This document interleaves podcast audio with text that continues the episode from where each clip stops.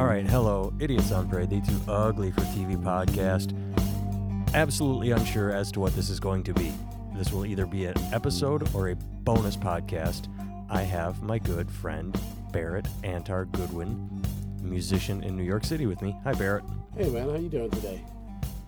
I am very well. I'm very exhausted. Uh, it's Sunday night. I don't know what the date is. Let me look at my watch. Uh, the 16th? Yeah, it's Yeah. two days after Valentine's Day. And uh, who knows when this will either come out uh, as, as an episode. Jake, uh, I think we're actually going to record. We, we we we weren't going to make it, so I'm like, Barrett, will you record with me and we'll do an episode? And you said, yeah, let's do it. And then Jake said, no, no, I can record. And I'm like, all right. So I'll, we'll just have two in the bag, either a bonus one or a regular one. Indeed. So I want to hit you with something right off the bat. Jake and I talk politics. Anybody that listens to the podcast knows that uh, Jake and I talk politics, but you and I, um, we've known each other for fucking ever, and we either delve into personal shit and or try to solve uh, racism because you're a black feller and I'm a uh, cracker ass hunky.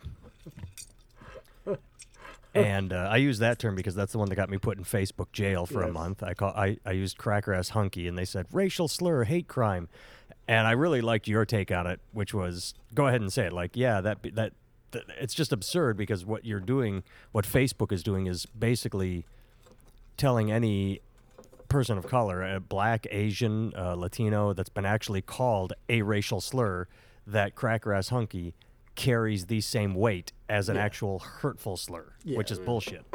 It's nonsense. I mean, like, Uh, if you're walking down the street and somebody yelled at you, I mean, have you ever seen a sign that said "No honkies allowed" ever in your life, even just mocking? Like, you know, what I mean, it's not even a thing. It's like, you know, like the word has no meaning to it. Sorry, I'm pouring water. Not No, and no- bathroom.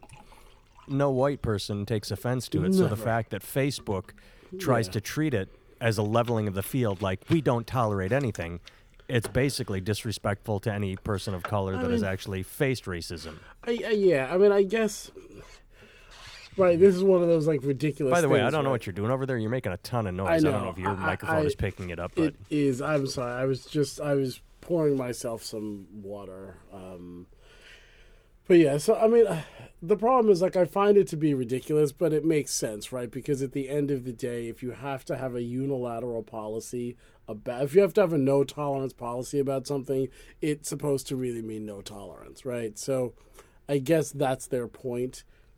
You know, it, it like I can't be mad at them for it. I think it's kind of amusing that you just keep getting locked in jail, which is just funny because all the shit I do see on Facebook, I'm like, well, really? yeah, I don't even care I know, anymore. I just I know, find it just absurd. I'm just like, kinda this is just funny at this point. Stupid. You know?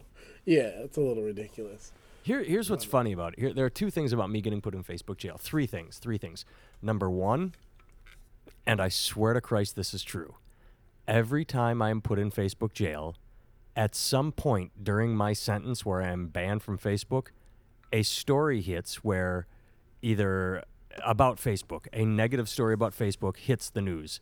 Um, either it was the one where Mark Zuckerberg knew what Russian bots were doing but didn't care, or that he and Sheryl Sandberg tried to cover it up, or their stock takes a hit.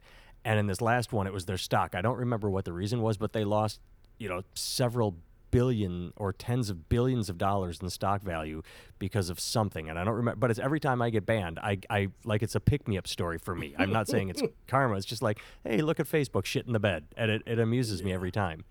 Uh, the second thing that's amusing is oh shit i said there were three things and now i've forgotten them. But one of them is they're oh i, I remember. Whenever i'm banned they're always or when i get back because I have a page, a corporate Nathan Timmel page, a comedian, like I have my personal one and then I have my professional one, they are constantly, every single time I log in, there is a banner ad saying, Nathan, uh, spend $20 to boost this post, post of yours. I'm like, there's no fucking way I would ever give you money to boost a post. I'm not giving. You put me in jail constantly, and you want me to give you money to boost a post so people see? Fuck you.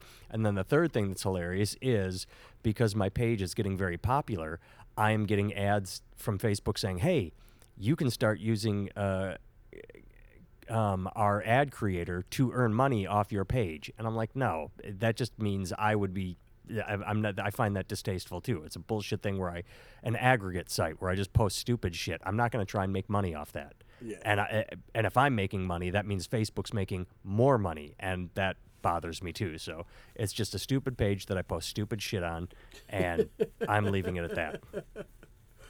Yeah. I So it's funny. But the whole point is, it's funny that they put me in jail, then they beg me for money, and then they tell me to advertise. Like, yeah. I mean, they could at least offer it in the form of parole. That would at least make a little bit of sense if you paid them a little bit Yeah. of money so you could get out early. You know. but uh, this is. I didn't want to talk about this. I just the the racial part was interesting because uh, you know. Yeah. Uh, but here, here's here there there. I something happened last night that I did want to talk to you about. mm-hmm. um, and it's like a, an M Night Shyamalan movie. There is a twist at the end, kind of. Um, only it's not, hopefully, not boring to sit through like his movies. Um, so I, I hung out with a buddy last night, someone that I hadn't seen in I would say about a year, and we drove to a gig together. And he got in the car and he started talking, and it was really interesting because it was it was I don't want to say deja vu, but uh, maybe same old, same old. He got in the car and he's like, ah, you know, I I got to quit smoking. I got I'm you know, working on quitting drinking. I got to get back to the gym, get in shape. And as I was listening, like, huh, you know, this is you know what you say to me. This is all you've been saying for seven years. Like seven years ago, we went down a nine hour road trip together, and all he talked about for those nine hours was, yeah, I'm working on quitting smoking. And the instant we got out of the car, the first thing he did was bought a pack of cigarettes. And I'm like, you just quit smoking for nine hours. You you had you had that was you quitting smoking for nine hours, and yet the first thing you did was, and so I'm listening to him say all this, and what I started thinking was, okay, I'm seeing his blind spots. I wonder what my blind spots are that other people see. As I'm sitting here listening to him talk about things that he never changes or never does, I'm like, I wonder where mine are. Like the same thing. Does that make sense? Mm-hmm. you know, like I'm, I'm not really judging him because he's my buddy. I'm just sort of amused by it. But I'm realizing that, yeah, I when I get into a car with someone, they think the same thing about me. Probably. I I now I don't know what those are. What the things are that, you know, I say, oh man, this this fucking sucks, and you know, or I say the same thing over and over, and make no progress or don't do anything about it. Mm-hmm. Do you ever had that experience, or do you have? Uh, and maybe it's the whole thing of by realizing it, maybe I can change it, or I have no idea. But I just thought it was interesting that I, you know, the the easy thing would be to sit there and judge him, like, well, dude, just go to the fucking gym. I'm just listening, like, okay, you know, that's just who he is. I, I you know, he's the guy that talks about going to the gym instead of doing it. Who am I?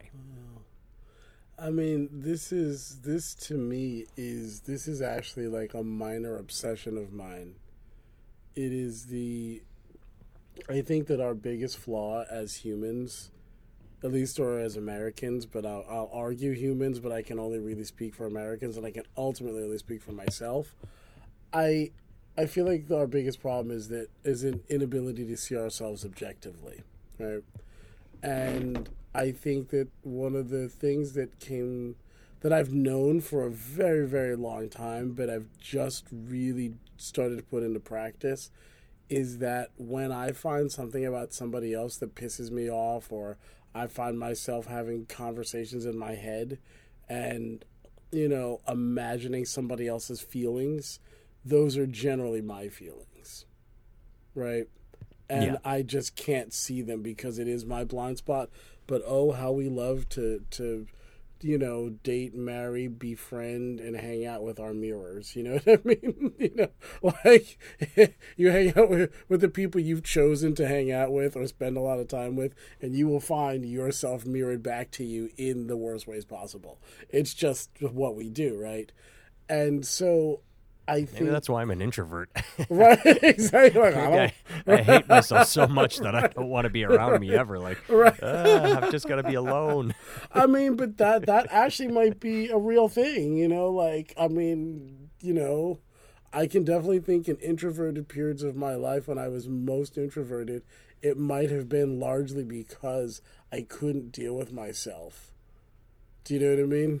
I don't know. I, I can't. I, I it's so long. It's been so long since I've been really introverted. So now it's like Let me take you it- know, I don't know. It's Let me take your thoughts sideways, and, Mhm. uh, and I hate to go political with it. I think I made I made fun of this on Twitter because it, it sort of stuck out to me when uh, the New Hampshire primary took place last week, and uh, Pete Buttigieg finished right behind uh, Bernie Sanders. Mhm. And when Bernie Sanders was giving his victory speech, uh, some of the crowd was chanting uh, "Wall Street Pete, Wall Street Pete." They they say he's backed by billionaires. Mhm. And uh, when I read that, I'm like, I had a thought that I had four years ago when Bernie ran, which was his supporters are really no different from Trump supporters. They all hate Trump because Trump is evil and bad and blah, blah, blah. But what is the difference between chanting, lock her up, lock her up, and Wall Street Pete? Instead of like, okay, I like Bernie, but instead of I like Bernie, it has to be, and fuck that other guy. And that's kind of what Trump supporters do. It's, it's they're all in this cult. And so it, the reason I thought of it is what you said. They say they hate Trump supporters because those guys are assholes, but they hate in others what they see in themselves, or even if they don't realize it, because they're going to their own rally and chanting, you know, instead of saying, Yay, Bernie, you won, they're taking the time to chant about a different candidate and bitch about him. Yeah, I mean, It's it's just the whole thing of we hate those guys and you're doing the exact same thing. That's where I was going with it. I know it's a long Yeah. sort of throw that I just did there, but that's it's it's along the same side of But, sign of what you were saying, I mean, I believe. yeah, I think you're absolutely right. Though I mean, this is something you and I have spoken about this before, right? Like, I've gotten into completely, remarkably illogical, irrational arguments with my left liberal friends, and I've gotten into arguments with my conservative right friend, right wing friends. You know what I mean? About maybe the same topic or different topics because at some point they both tend to go off the rails. I'm like, wow, you guys are just off the rails. Like this is insanity on both sides, and it's like, right, there's a there's a kind of fanatic devotion, like religious devotion to something where you're not allowed to ask questions. Do you know what I mean? Like if you're on Yeah, the right yeah. and you're just a little bit, you want to ask a question like, eh, I mean, I'm kind of cool with all this other stuff, but this one thing here, oh, you're just a RINO. It's like, whoa, I just wanted to ask Uh, the Mitt question. Romney thing. Right. Mitt Romney gets excommunicated for Right. voting to convict Trump, and suddenly he's like, he's not a real Republican. We should kick him out of the party. He's like, dude, he voted his conscience. Right. Right. I mean, yeah, exactly. And then, but then you have people on the left who are like, if you ask a question about something else, then you're canceled. And you're, it's like, whoa, wait a minute. Isn't that just a ridiculous form of like Nazism just in a different way? Do you know what Well, I mean? Jake Like, Jake had a great comment. J- Jake um, was talking about AOC. There's a there's a Republican running against her, Mm-hmm. and it's a immigrant African American immigrant woman. She uh, uh, so whatever she black. Um, I, I don't know if she's from Jamaica. Maybe I. The long and the short of it is, it's the perfect candidate to run against AOC. It's not a white male Republican. It is a black woman Republican. And Jake was laughing and said the thing about her district is she is like the Roy Moore of her district.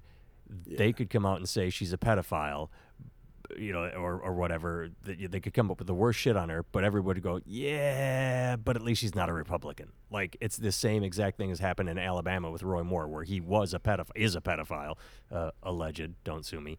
Um, and yet everyone still, every Republican still voted for him because, well, he, at least he ain't a Democrat. And so, like you said, it's the cults on both sides.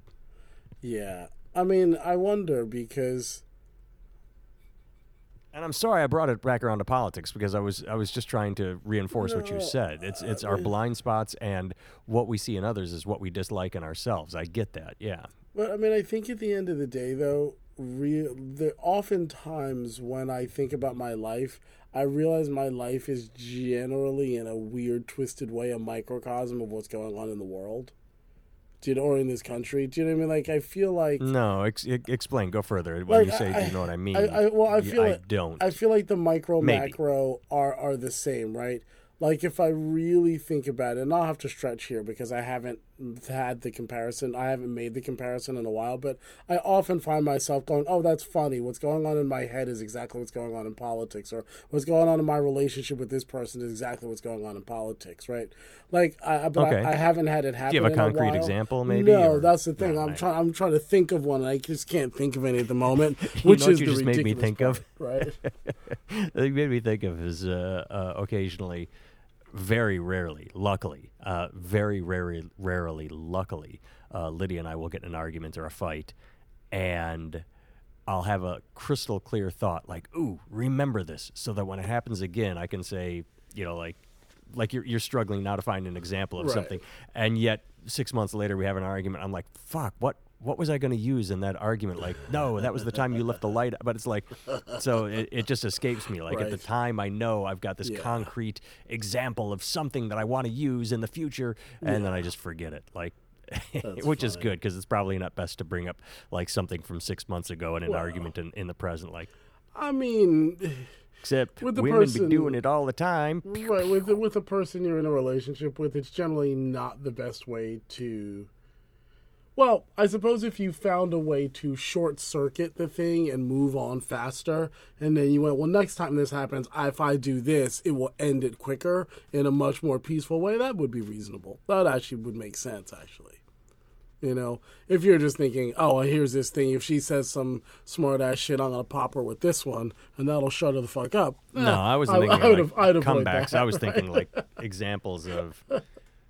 But then again, in an argument, you're not supposed to say you always do that. It's that, that thing you they do that I hate. Uh, but that's that's uh, like you said, it's relationships. And like I said, fortunately, it's few and far between. No, no, you guys don't have that kind of relationship.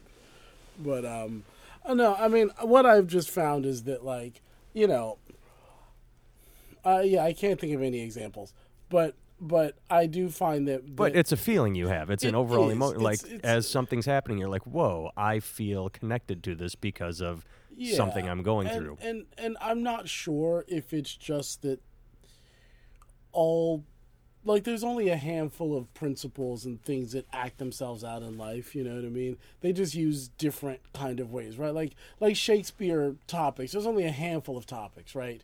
But you're just going to tell the same story in a thousand different ways. So, you know, by that token, I would imagine most of life mirrors most of life, right? In that kind of sense that there's only a handful of stories, right? There's only a handful of plot lines. They just we all just act them out differently, but there's really the same plot line in in most of the stories, right? Most of our problems are so remarkably garden variety that it's unbelievable. Right, like I, I wanted to be a. But there are at some point. problems, so they're personal Yes. to us, and we feel Right, shitty. Them. They, exactly. they affect us. Right, right. I mean, but I, I found it like in my life, you know, like you and I have been talking on the phone for hours for for for years now at this point because we've lived far away, so we don't see each other all the time. We see each other very rarely, but we talk frequently, right? So over the years, I've a handful of relationships with a handful of people like that, and I have a handful of people that I see pretty regularly.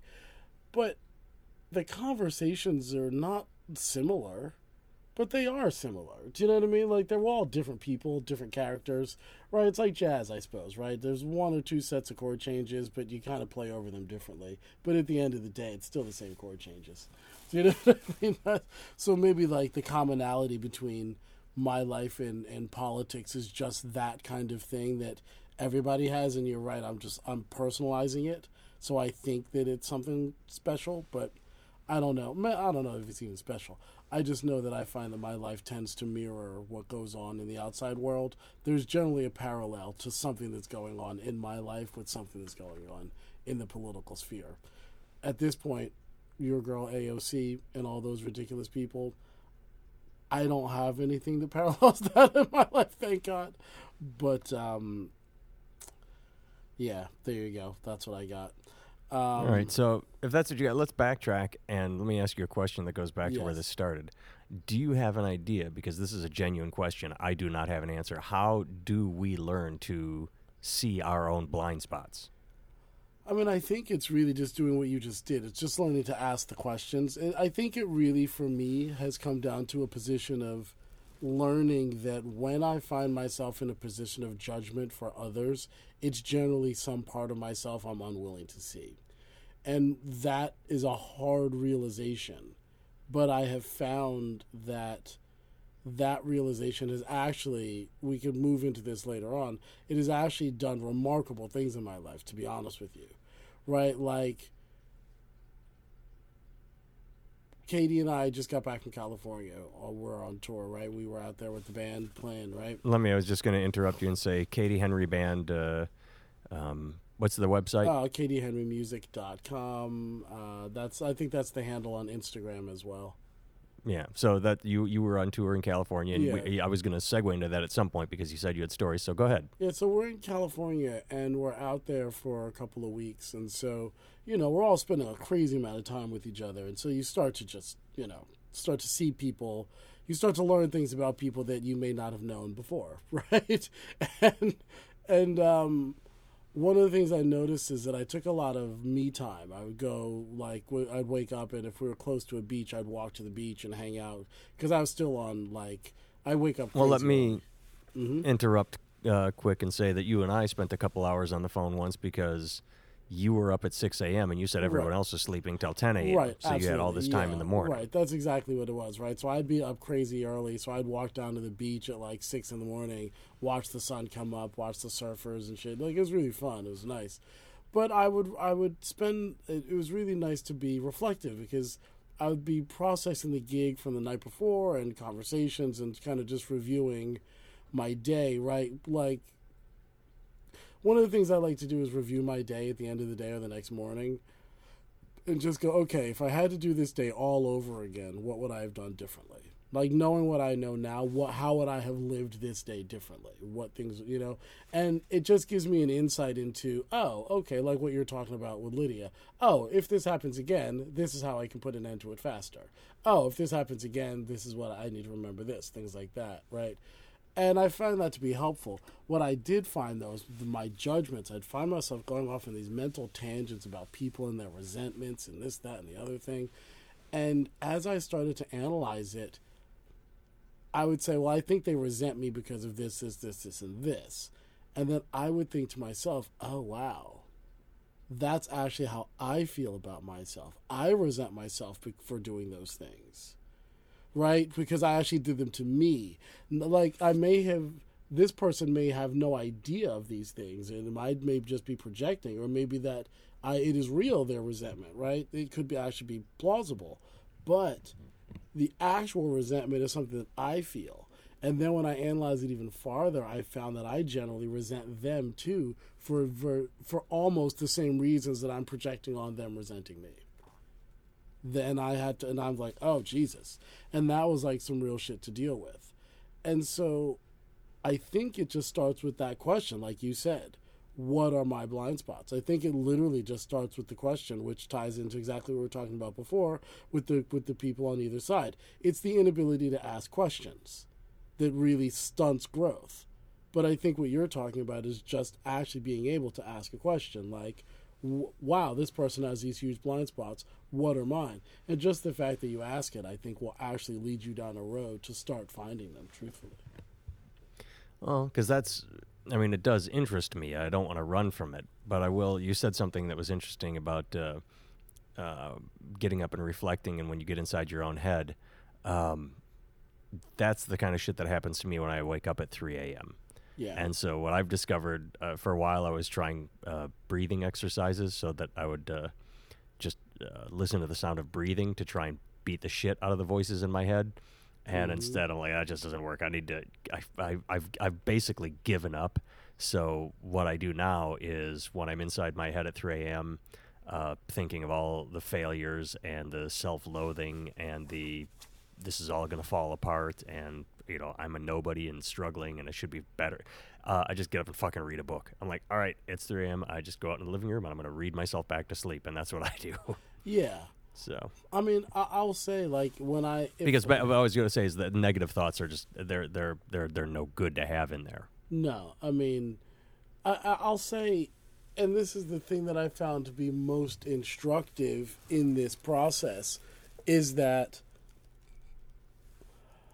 I found that when I really start to think about some of the negative things, if I really can separate my emotional attachment to the anger and the resentment I feel from it happening, there's actually 100% of the time a lesson in there that is so important for me to get that it was actually well worth going through whatever I went through to get it once I can remove my attachment to the anger.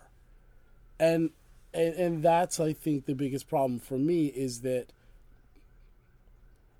in order to maintain the resentment I have for a person or a situation, I have to hold on to the to the effects of that whatever that situation was, right? Somebody called me something and made me feel bad, right?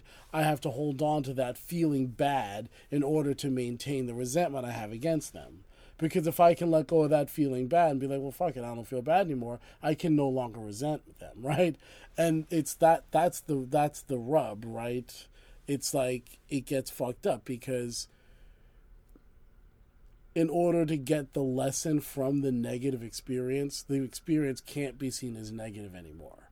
But once I actually was able to flip it around a little bit, I was able to get a lot of real value out of most of those things. Obviously, things like tragedies and stuff, whatever. I, don't say, oh my God, the tornado that tore down this house had taught us some lessons. I think that's just some other shit. I just mean, ba- you know what yeah. I mean? I just mean like basic, I learned that family is more important than my whatever my house. Right, well, okay, right, right. Took, took that to happen. Right, right. I don't mean in that sense, but but I mean, although for some people, maybe that is what that is a really powerful lesson that they learn, right? Like when you're true. Here I am making fun right? and judging when I have no right, right. to. But yeah. I'm right. I mean, at the end of the day, right? I bet there there are people for whom they're they lost everything but got their family and their few things that really matter to them out and as a result of that experience totally downsized their lives realized all that bullshit they had wasn't important and have totally become different people right? And the worst thing in their life actually became the best thing in their life. I'll bet you there's dozens of people who've had that experience, right? And that's generally most of us, right? Like if you think about a lot of the worst things that have happened that are of your own design, most of them, you know what I mean? Like those kinds of things, you know, like. I mean, well, let's let's go with the a simple stupid one that I don't know we've ever really talked about uh, on record. You and I have talked about it our whole lives. Uh, two of our first relationships. Uh, we each had someone that uh, we put everything into and devastating, and came out of it much stronger in the end. Like it didn't feel like at the time. And this, it's it's maybe stupid to relate a relationship to a, a, a tornado hitting a house or whatever have you, but um, given my childhood and emotional development or lack of it, uh, it was very helpful to go through a very damaging relationship and uh, escape the thoughts of no one will ever love you to end up where I am today, which is in a marriage that I'm very happy with, with two kids that I absolutely love, and like would have never seen myself here 20, 25, 30 years ago, maybe not even 15 years ago. Who knows? Now, nah, 15 years ago, I think I was I was changing, but and and you similarly for you, once you get that no one will ever love me thought out of your head, it's it's that uh, when the student is ready, the master appears bullshit. Yeah, I mean, I, I think whatever. I think, you know, not to quote the alcoholics, because I know people have real problems with AA. I'm not sure what people's real problems are with that with the twelve steps you know what I mean? Something the ones I've heard are the people that have problems say it's that they turn everything over to a higher power and they don't take any responsibility. That's just what uh, heard. Uh, see, I don't pay too much attention. Right, uh, right. You're uh, right. That's the the one that everybody wants, and that ultimately, I think, comes down to people just don't want to give up control. It's not that the it's see that's the funny thing, right? Like there's two again, there's two ways to look at that good side, bad side, right? Oh, give it all up to a higher power because I have no control, or just give up the need for control right? Like, largely our lives are shitty because we have this vast need to control everything and everyone around us, right? We have to maintain our comfort zone. And so everything around us must be carefully monitored and managed to make sure that we feel a certain way all the time. And we have this incessant need to tell everybody how to live and do all this stuff. It's kind of insane right? And I think that's the thing that people don't want to give up. But I think that whatever it is that leads you to introspection is really valuable. The problem is most people, as the alcoholics say, have to hit rock bottom. They really do. Like, at least for me in my life, I had to hit an emotional rock bottom to realize that a lot of this stuff was my own doing. Right? As much as this other person, it doesn't mean I'm wrong about my assessment about them. It just means that, like, I had a lot to do with that too. If I was in a relationship with somebody for 18 months and they treated me like shit for 18 months, well, they didn't make me stay. Do you know what I mean? That's They- that's right. exactly what I was thinking, and that's where I was going to go because it brings it back to the relationship I was talking about, where I- know so many people that, uh, sadly, uh, for for years and years and years, and I'm talking decades, uh, they go through something bad, and they're like, "This person did this to me." Uh, I'm swearing off men. I'm swearing off women. Fuck everyone. You know, like I can't believe, that. and they they just carry it with them. Whereas, fortunately for me, I went through my shitty situation, and yeah, for a year uh, there was a bit of I can't believe she did this, and then once I took a step back, it was like, well, I I was there hand in hand the entire time. Yeah, I could say she did it, but I could have walked away at any point, but I just stayed there. That's on me, huh? So I guess I kind of offered myself up. Well, why would I do that? You know, and then it goes into this examination, and it's not a matter of beating yourself up and saying it's all my fault because that's a different path. This is a path of instead of pointing fingers, it's personal responsibility. It's Yeah. not self blame or beating yourself up. It's just it's personal responsibility, and that I think goes hand in hand with uh, introspe- introspection. Yeah, and I I think that, that, that we just have a real. I won't say. I, I always say. I conclude everybody into this. I, I, I, for a long time, had a very real problem with the difference between fault and responsibility because, because I was very much raised that if something was someone's fault, it was their responsibility. The problem is, is that in my own life, many things are things that I didn't ask for, that people gave me, that I inherited, that I went through, whatever it was, and it wasn't my fault but it is my responsibility to deal with it. And that's the problem that I had is I think for so many years you can actually point the finger, right? Like if we're talking about like listen, my parents were great, you know what I mean? But there are ways in which they did not do amazingly well. They didn't prepare me for certain things and that's not their fault. They did the best they could. But for years I just blamed them for the fact that I didn't have these skills instead of just went out and get go out and get them right? Like it's not like they. I mean, if they could have taught them to me, then that means somebody else could teach them to me too, right?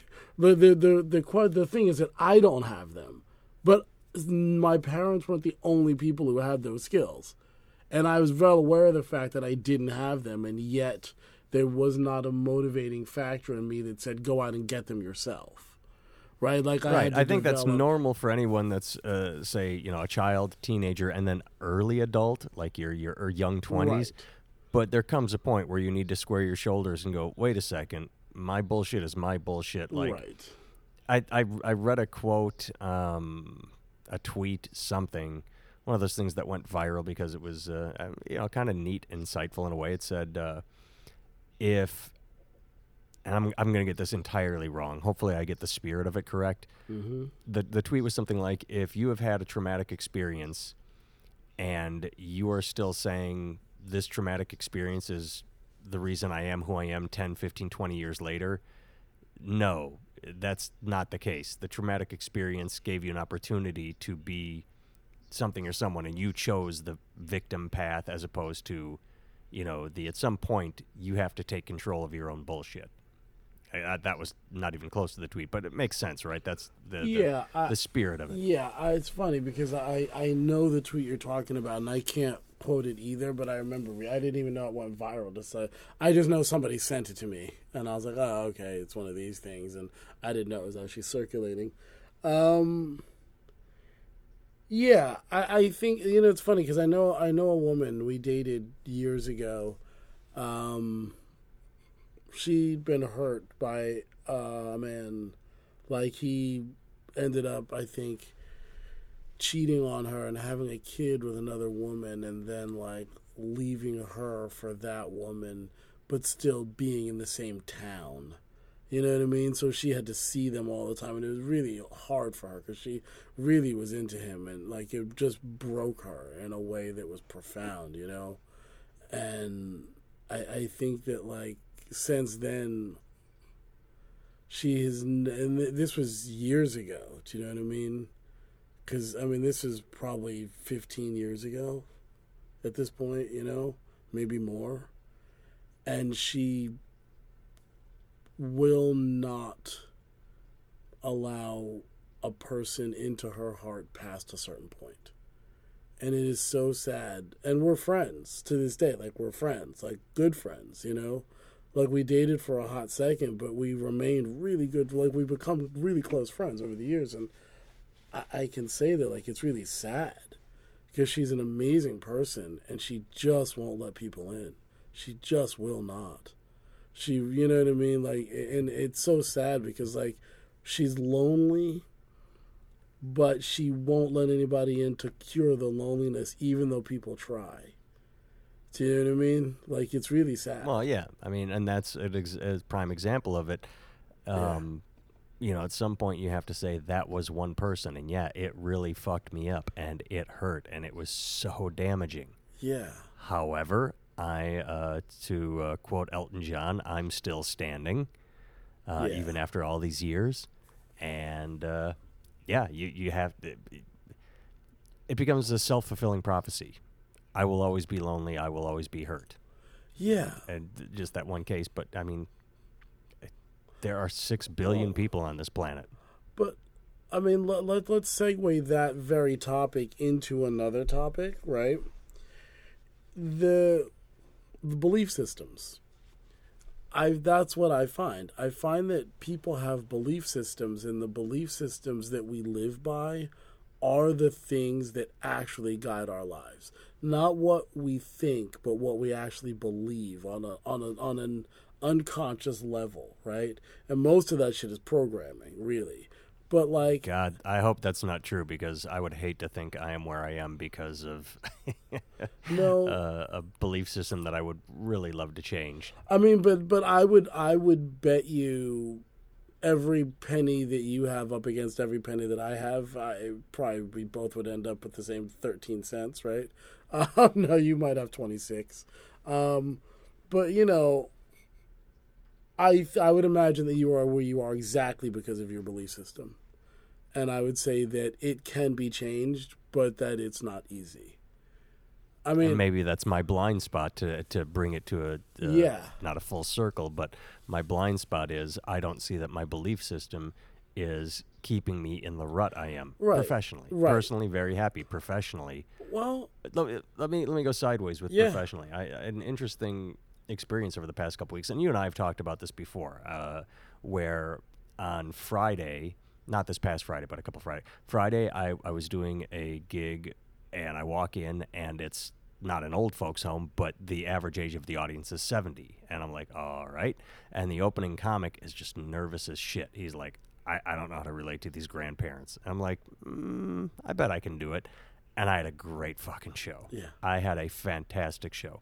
The very next night, the same two comics, me and another guy, we go just to a bar, and it's a sort of a country bar, not a Bob's Country Bunker, not uh, no chicken wire on the on the stage, but I got the sense in my own way that uh, that if I had said Trump, would actually I did insult Trump, and they got quiet, and I told them to fuck off, you know. But I had a great show. I had a fantastic show, completely different audience, and then. Uh, last night. Now we're talking very last night, the 15th, Saturday.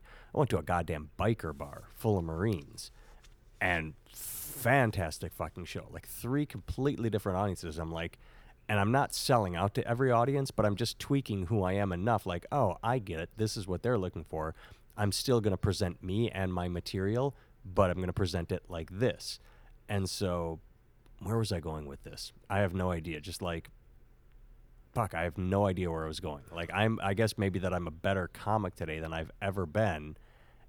And maybe my blind spot is keeping me from utilizing it because I feel just trapped. Like, okay, I really can do this well, and yet no one in any big profession, you know, and, and anyone that can help me seems to take zero interest in me when I reach out and you know, like ask for help. Like, hey, I'm this guy right here. I, I bet I could do. Nope, you're not. Okay, I'll go away. Yeah. Um. I don't know what sent me down that path. You said something, and I had a very clear thought of what I wanted to explain and why I wanted to say it. And halfway through talking about the biker bar, I'm like, where was I going with this? Well, I mean, I, I'll say that um, there's a couple things you said that are really interesting, because one of the things that I've always struggled with in my life is the is the ability to be genuine. Right? I've never, I, I haven't always felt like a genuine person. I, I've really been one of those people who suffered from like an imposter syndrome type thing, and I've had it for since. It's funny because like I can think of incidents from when I was a child that would say to me now from an adult perspective, oh wow, I really had that feeling way back then. Like, holy shit, I've had that feeling since I was seven or since I was 10. Or I can remember some situation when I was really young where I was really dealing with that. And much of my life has been spent really trying to figure some of those things out. That being said, when you talk about really being able to go through those those three different experiences, and you've mentioned that before, that you've been able to go into different places and really be able to just tweak yourself a little bit. I think what that really is, when I hear you say that, I think that's really amazing because what that really is is an ability to stay genuine while while just changing the mask a little bit, right? You just change the mask that you wear just a little bit, but you still are genuinely you. So they still get to feel your presence, right? Because music and comedy are very similar in that way, right? Like it's not the joke, it's the joke teller. Right? It really is. Like the jokes almost don't matter. They they do, but they almost don't, right? Like like haven't you been in situations where you've seen people who aren't funny just say shit because they're just funny people? You know what I mean? And then, And then Absolutely. you've seen people. Who Well, have what you make me think of, let material, me you know? interrupt. Yeah. Let me interrupt quickly, and I apologize, but uh, Michael Stipe once said of REM, he said, the lyrics don't mean shit. Like, I, I could read lyrics off a cereal box. Um, the fact that we're singing them, people react. And he wasn't like saying it in an egotistical way. He's saying, w- you know, I mean, listen to some of their, their popular songs. Uh, the end of the world and we know it. He's just shouting out random shit. You know, everybody just sort of mumbles along. Leonard Bernstein. It's the one part that everyone knows of the song. I mean, the lyrics don't matter. I mean, So, like uh, you say, the jokes yeah. don't matter. It's it's the the the telling of them. It's Yeah. the the the the way the band sells what they have.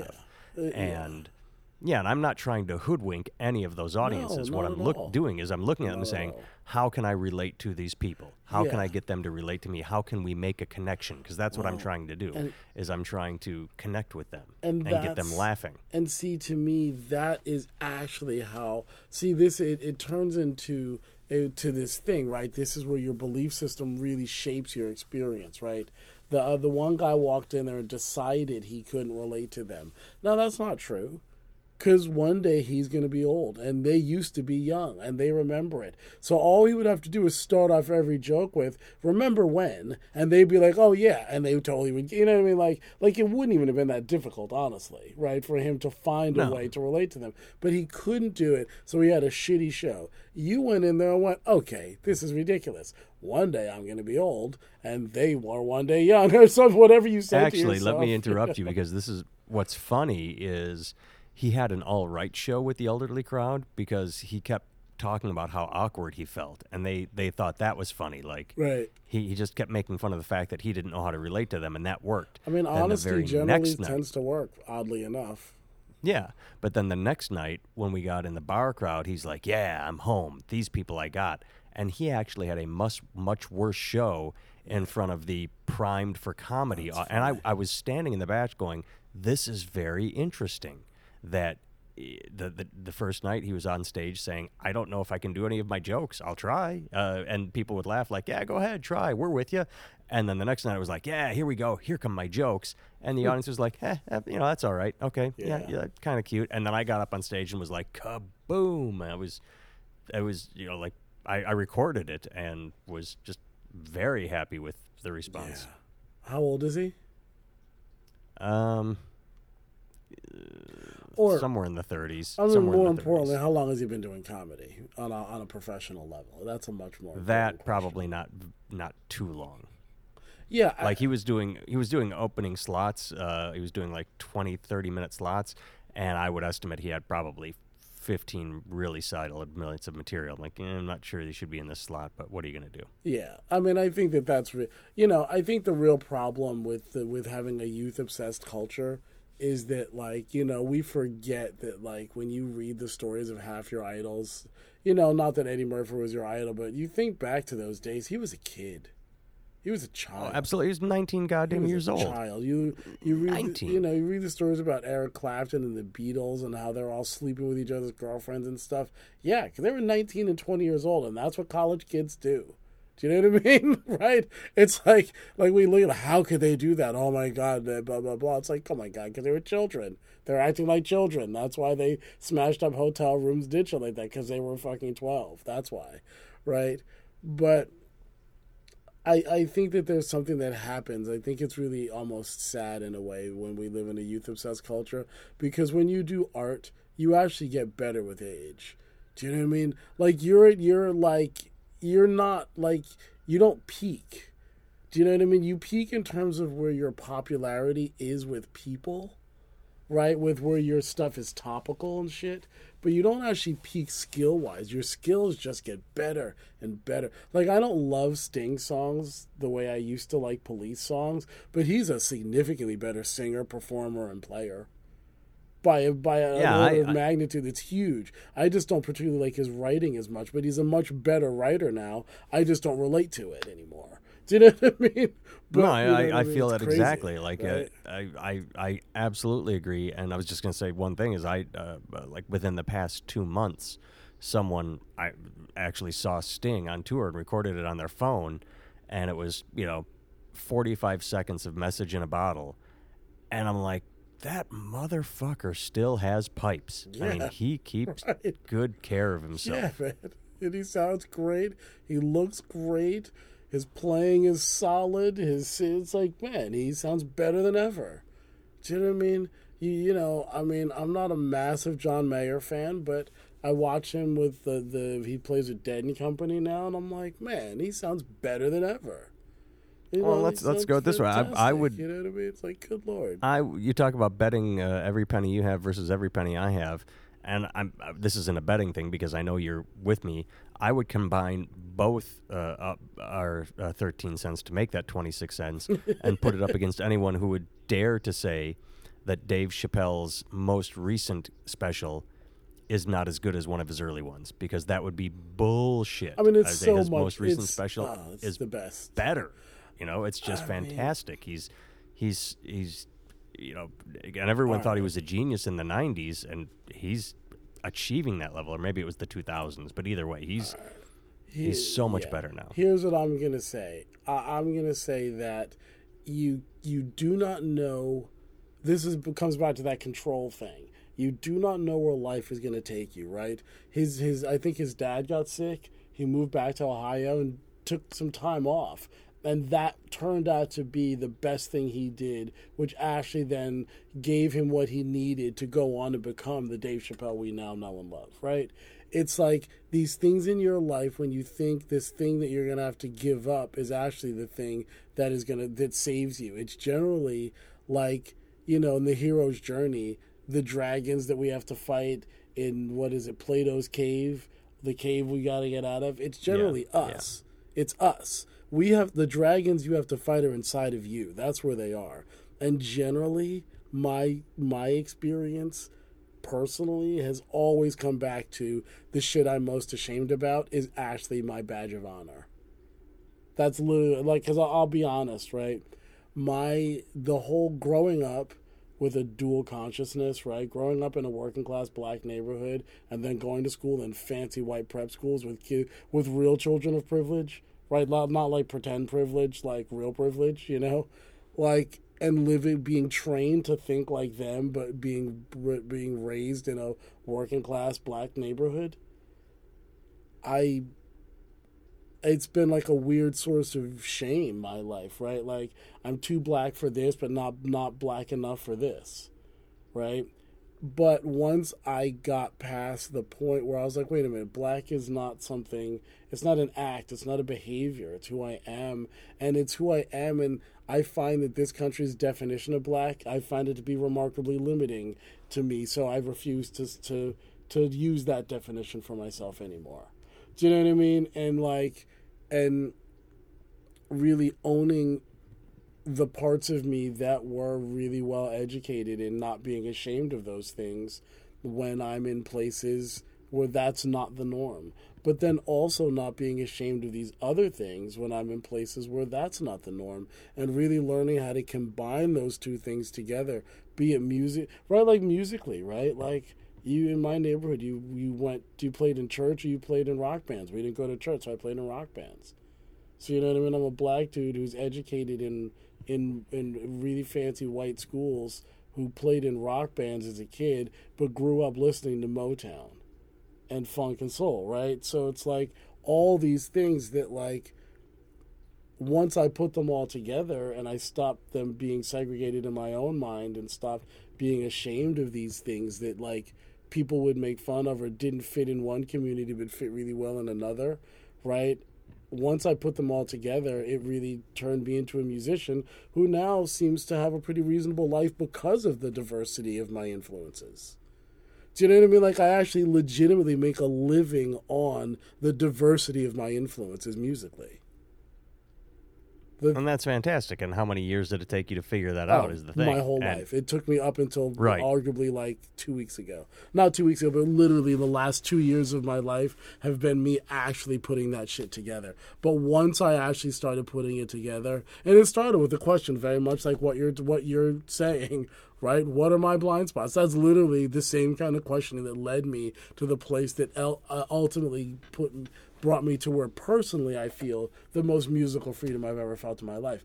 Also, my skills are at a much higher level, right? Because I'm older and I practiced a fuck of a lot of hours and played a shitload of gigs. Do you know what I mean? But I think for you, the same thing is true, right? I think I would bet you that there are things in your life that you keep segregated because of shame and discomfort and and and if you brought those walls down and into like i think knowing you personally if you integrated your rage into your comedy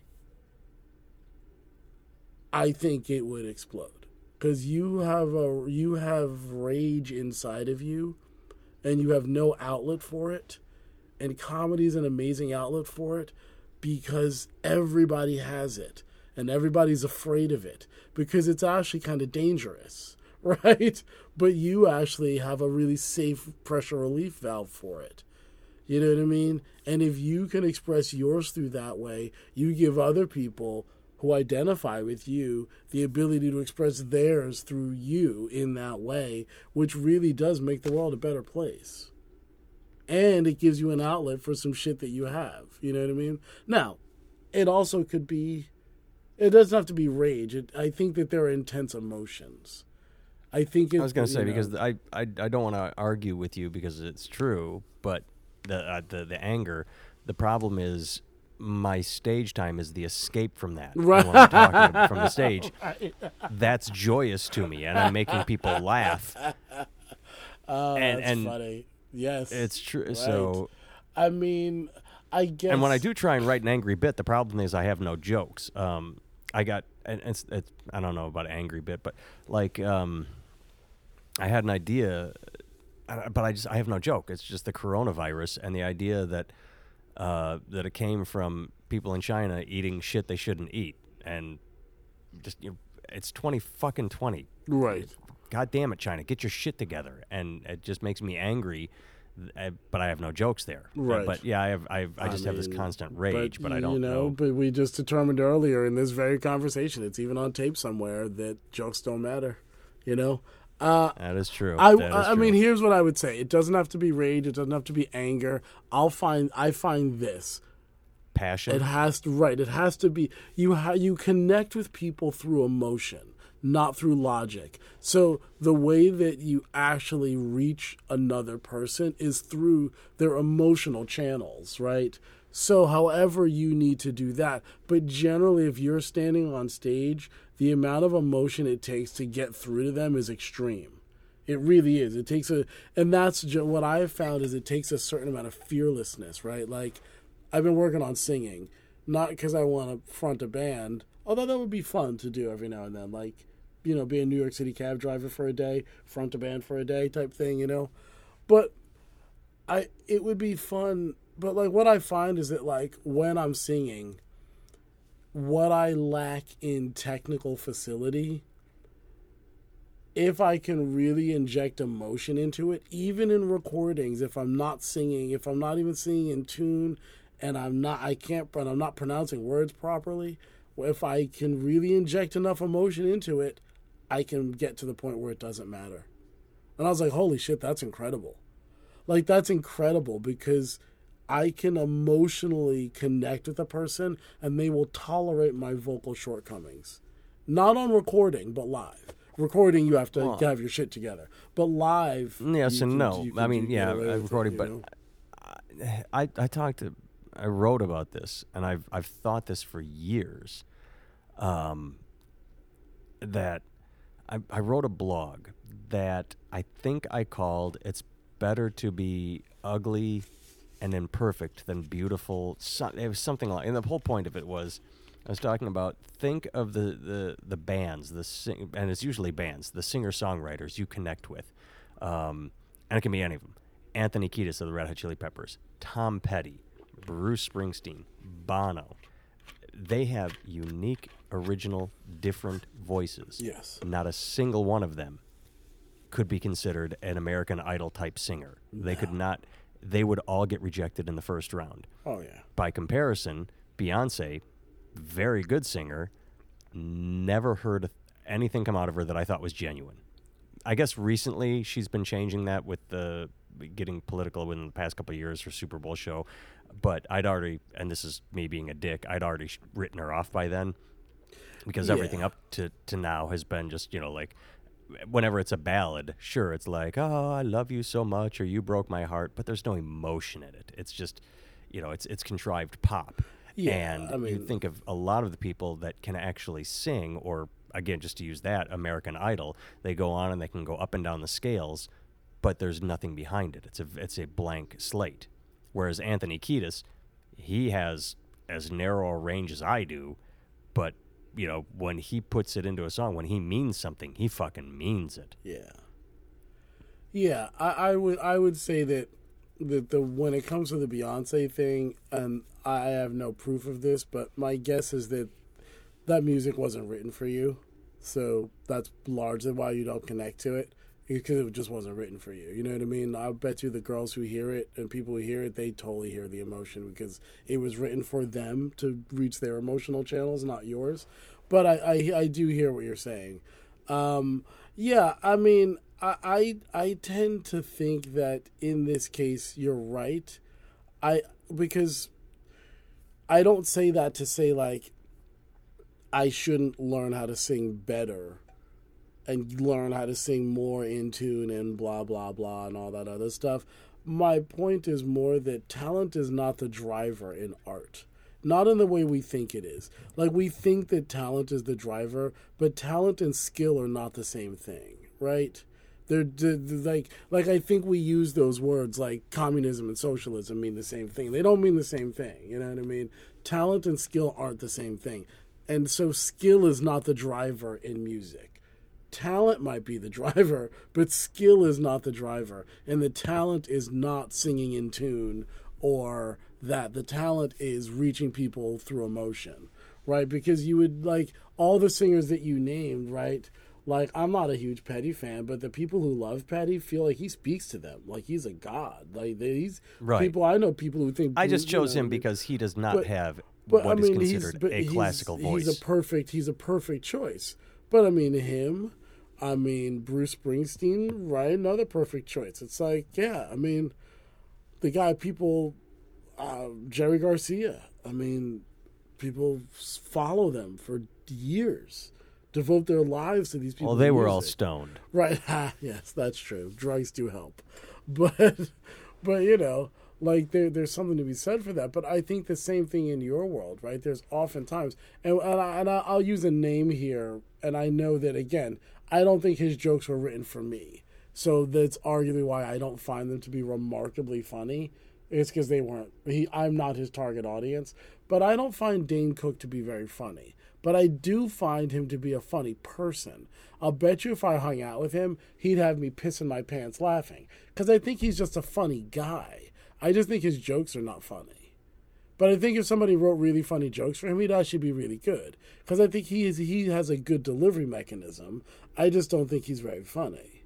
Do you know what I mean? I don't find his jokes to be funny, but I do laugh. Like, but it's just like I'm like, ah, this isn't really That's funny. like the same It's thing you've I'm- said about me and Beyonce. He has his audience. The people Right. that like him hear Yeah, the funny. the hear- people right. that like Beyonce, they Right. they relate And- to her and- on that emotional level. Whereas I'm sitting there going, "Yeah, Right. that's just studio and, nonsense." and, and maybe that's how maybe that and that's true right like when it comes to him he may not i may not be his target audience so i have to like put that out there that that could be true i just don't find it to be funny but i do find him to be funny do you know what i mean and the same thing And here with, we are uh, when when you're talking about Dane and I'm saying Beyonce, we're talking about people that are. Right, she is huge, multi, multi, huge, multi, multi millionaire, huge. and she, yeah. I mean, Right, we're talking I about people that right, I mean, are doing things we could only dream Right, of. it's ridiculous for us to be talking about them. But Chris Rock too. I think Chris Rock's a really funny person when he has good writers. Right? Like when he has writers, I think he can really deliver a joke. I feel that way about half the Saturday night like the late night show, the late night hosts. Right? I think they're really good at telling jokes and really good comedians. They just have shitty material because like the the material has to be written every single day.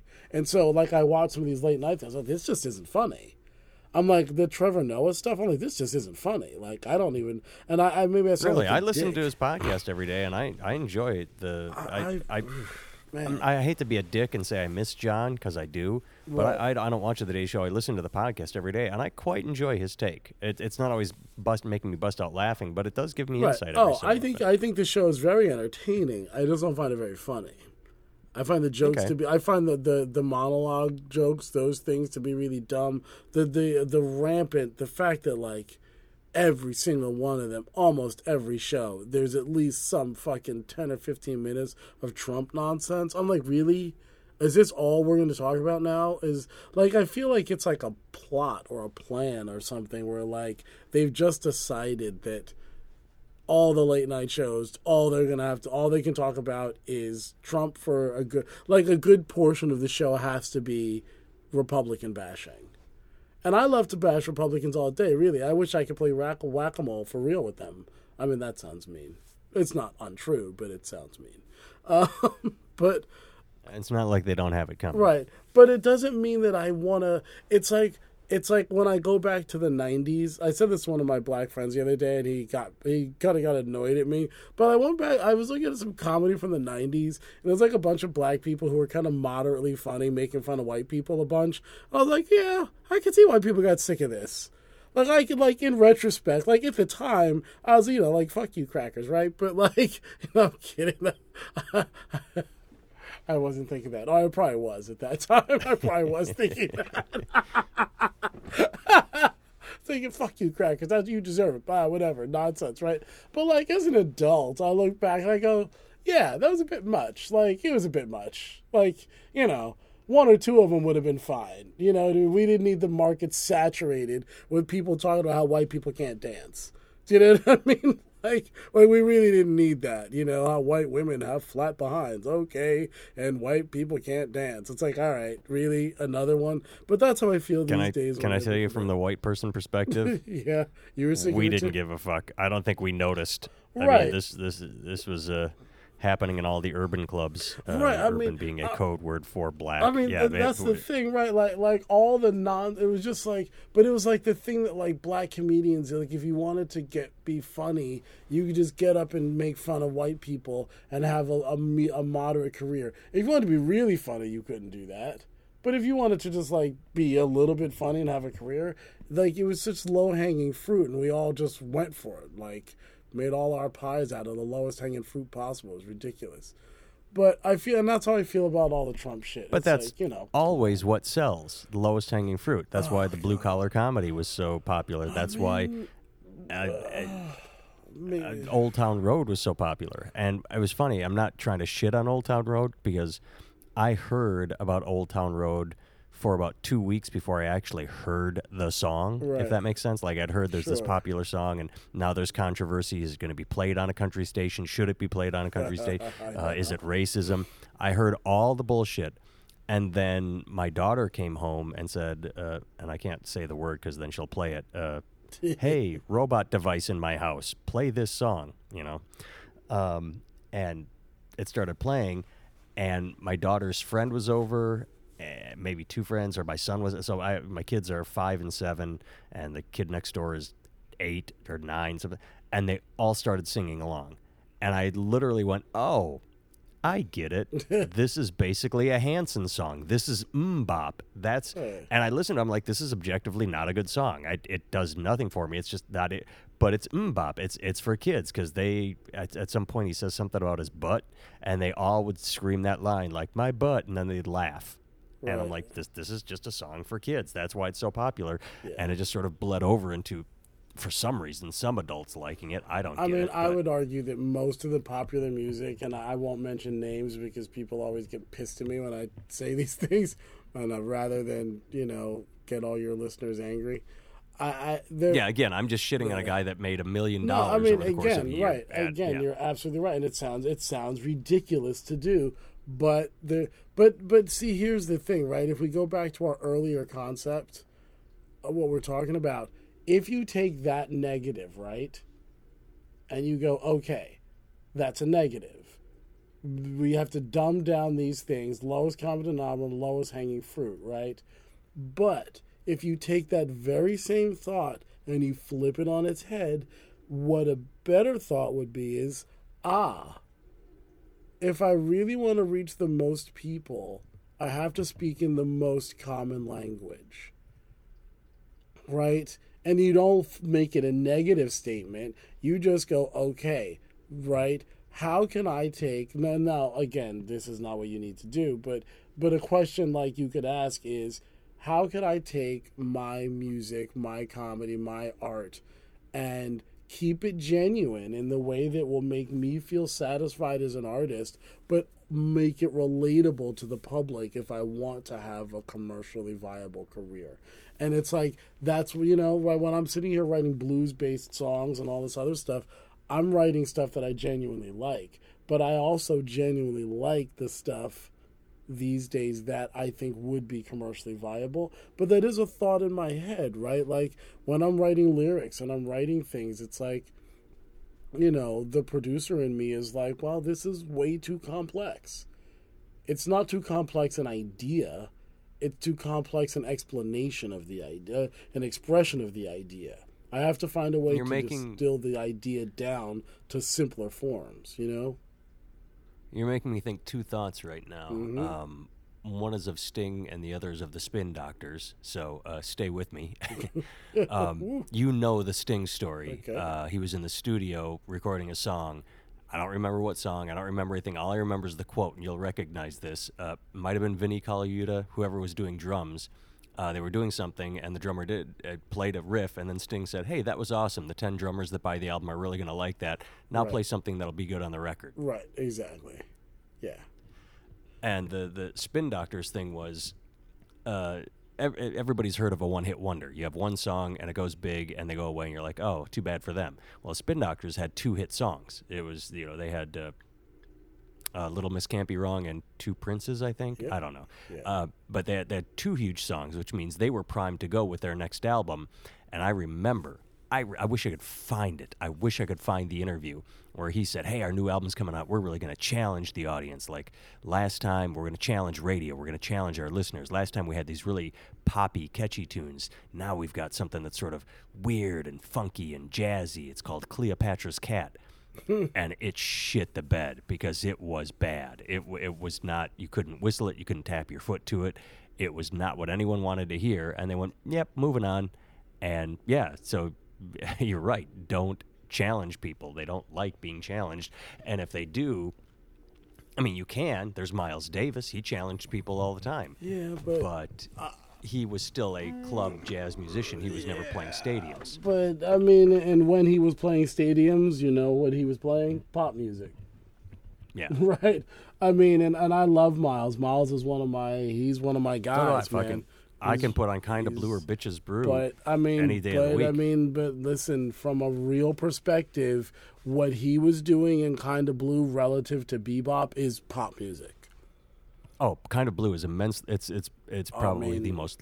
You put that sta- you stand kind of blue next to Monk's Dream by Thelonious Monk. Mm-hmm. People are going to listen to Monk's Dream and go, "What the fuck is this dissonant noise?" Yeah, right. Whereas kind of blue, they Yeah. go, Right, I- I could fuck to this. Right, I could fuck to absolutely. Kinda he, Blue. He took away. He didn't take, but again, he didn't take away what was genuine. He didn't take away the swing, the feel, the vibe. He didn't take away any of that stuff. What he took away was a lot of extraneous notes. That's what he took Yeah. away. Yeah, you know that's what true. I mean? Like, and, and and I I feel like there's something to be said for that, right? Like people, but you know, Coltrane kind of did the opposite. Coltrane added notes, you know what I mean? And Miles took them away, right? giant steps Right. notes. Right, right. But I mean, but you listen to all the like.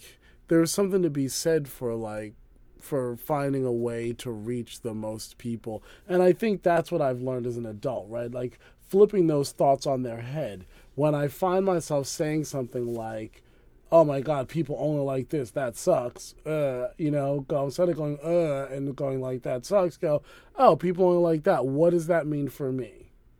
does that mean is there a world in where is there a venn diagram in which my art like financial security my art and what I love to do and what the public really wants to hear is there a place where those three circles intersect and if there is that's where I want to live do you know what I mean right like I want to live within my integrity within my value system but also make a living doing what I love, right? And I and the, we this is where it ties back to belief systems. The thing that has changed most for me in the past 18 months is my belief that that's an okay thing to do. Right? Like the world supports starving musicians, starving artists, star- like the world supports that emotionally, right? Like like when you like if you don't make a lot of money, your wife's not surprised. She doesn't care. She supports the fact that you don't make a lot of money. She'd actually be more surprised if you made a whole lot of money. You know what I mean? Like, do you know what I mean? Like, Yeah. like if you came home and you made one hundred and fifty thousand dollars, she'd be like, "Oh my god," she'd be shocked. I don't even know if she'd like it. You think she'd like it, but she might not actually like it. You know what I mean? You're like, wait a second, I'm no longer the power. right, like, right, house." like, right. It like actually might disrupt your lives in a way that is very uncomfortable for her. Do you know what I mean? Like, you don't think that. I gotta, I gotta a- tell you this. know- I would absolutely be willing to take that risk. Right. Because I could buy a new wife with 150 grand. No, I'm kidding. yeah, baby. I know that's not where you where you were going with it, but but no, but that's what I talked about on stage last night. Um, uh, with the uh, the the Marines, the biker bar. right, Um, I, I went off script. I was, j- I, I just talked about my only life regret, which was the fact that I've never been with a Filipino prostitute. um, that's your only regret, really. that one. well, I mean, because every time I went to Japan and was in a hooker bar, I was in a relationship, and I'd be like, "Oh, I've got to be honorable. I can't cheat." And then I get dumped, and I'm like, "Fuck, I should have cheated." And it's not. I mean, because they were all really hot, but it's just something I want to tell the grandkids someday. Yeah, I had sex with a Filipino prostitute. It's like Right. it's a rite of passage, I guess. And that's why know. you were born with herpes simplex 15. but, but just in case you wanted to know, I really have a good story for you for why you have that sore. yeah. It's hereditary. Okay. well, this is this is probably as good a point as any to sign off because we've been going for uh, Oh, over I an hour now, and everybody tuned out a long time ago. Are these fuckers just going to talk about their lives? Well, what the fuck? I mean, here's what I'll say. I was actually thinking halfway through. This is just a better conversation than it is a podcast. But um, maybe, but, maybe it's also us being genuine.